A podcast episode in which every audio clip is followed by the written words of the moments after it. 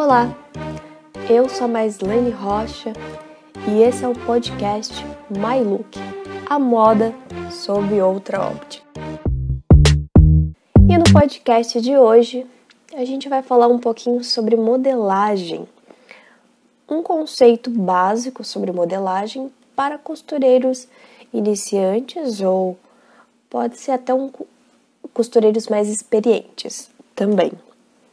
É claro que quando você está começando na costura, você tem uma, uma experiência, né?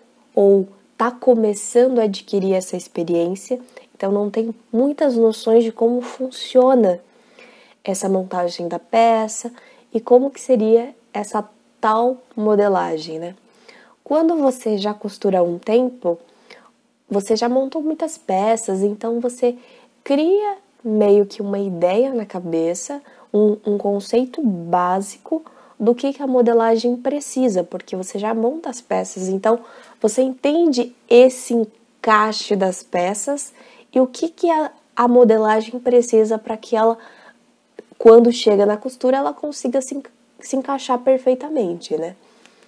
Então, é, o meu objetivo principal é trazer hum, nos próximos podcasts assuntos como esse para situar você que quer começar no universo da moda, voltado à costura, voltado à modelagem, ou até mesmo você que entende mais a teoria, está fazendo uma faculdade de moda e quer entender esse universo da prática das peças, tá? Então, primeiro de tudo, que você precisa entender se você é iniciante, quando você não tem a noção ainda e nem experiência na área de costura, é que você precisa entender os encaixes da peça quando você está começando, quando você é, você é uma costureira iniciante. Então, primeiro de tudo, pega no seu guarda-roupa peças suas. O mais simples de tudo são as camisetas. Então, pega essas camisetas, vira ela do avesso e veja as costuras e o encaixe dessas costuras. Depois que você fez essa visualização, você entendeu ali como que foi, pega um vídeo desses na internet, tem muito vídeo explicando ou de montagem mesmo de como foi montada aquela peça. Então depois que você fez tudo isso, você entende como que foi isso, começou a pegar essa informação, né, nesse primeiro momento, essa esse contato, né, com a modelagem. Então, depois que você entendeu esses encaixes das peças, ou você pode pegar projetos também na internet para fazer, para você montar, e ali você vai já conhecer mais ainda sobre isso. Porque você não pode, eu costumo sempre falar da forma como eu aprendi. Eu não aprendi o conceito de modelagem de forma tradicional, porque quando você aprende o conceito de modelagem, eu não aprendi o conceito de modelagem de forma tradicional. Porque quando você aprende o conceito de modelagem tradicional, é muito complicado e você sente o peso daquela informação já na primeira aula. E ali você é difícil você manter firme até o fim para entender modelagem. Agora, quando você aprende de forma mais simples, você desmistifica, quebra aquela ideia sobre modelagem e aí é mais fácil você aprender.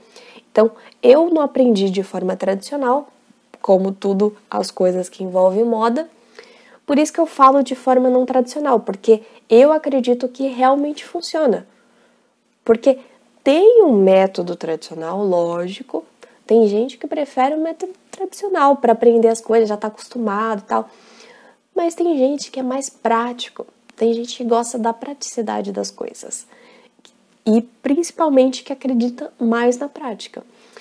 Então eu aprendi modelagem na prática, indo ali no contato com a peça mesmo.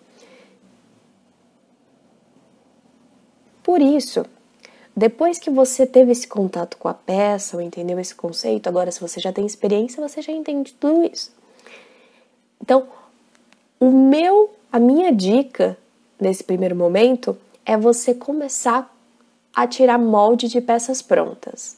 Então você vai lá, pega uma peça que você gosta muito no seu guarda-roupa, tira as medidas dela e aí você vai precisar entender uma estrutura base, né, de modelagem, que é pega, tem, tem um vídeo lá no meu canal do YouTube, Maislane Rocha, onde eu mostro como você faz o molde base do seu corpo. Então, é tudo começa aí. Você tem que ter esse molde base ou ter um molde qualquer. Por exemplo, se você tiver um molde de uma camiseta aí na sua casa, de uma blusa qualquer. E aí você vai precisar da peça pronta e modificar esse molde que você já tem para esse modelo. Ou você pode comprar alfinetes, se você não tem na sua casa, lógico, alfinetar do avesso a peça, alfinetar ela de forma que você vai estar tá unindo as costuras, esse encaixe perfeito, e você vai conseguir colocar sobre o papel e riscar.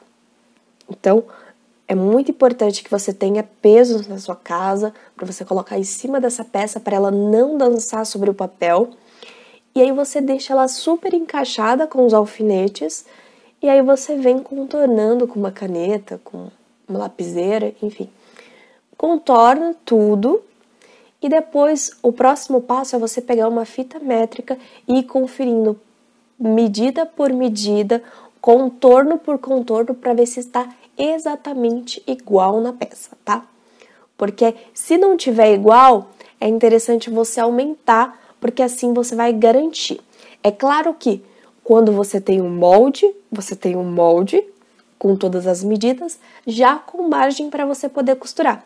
Quando você tira um molde de uma peça pronta, é totalmente diferente, porque essa peça, se ela for em malha principalmente, ela sofre mudança porque o tecido ele estica, então ele pode soltar. Então essa peça pode estar tá muito mais grande, né? Pode estar tá maior do que o molde realmente era. Então é sempre interessante você conferir essas, essas medidas da peça com o que foi traçado para você garantir que você vai estar tá montando a mesma peça, tá? Então tem vídeo lá no meu canal do YouTube também, onde eu ensino como que você tira o molde de peças prontas, tá? Essa é a forma que eu mais utilizo para tirar o molde de peças prontas, tá?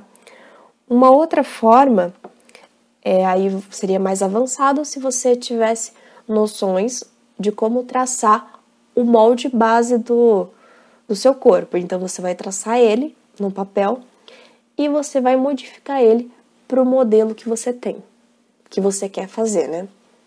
Aí é um outro passo, uma próxima evolução.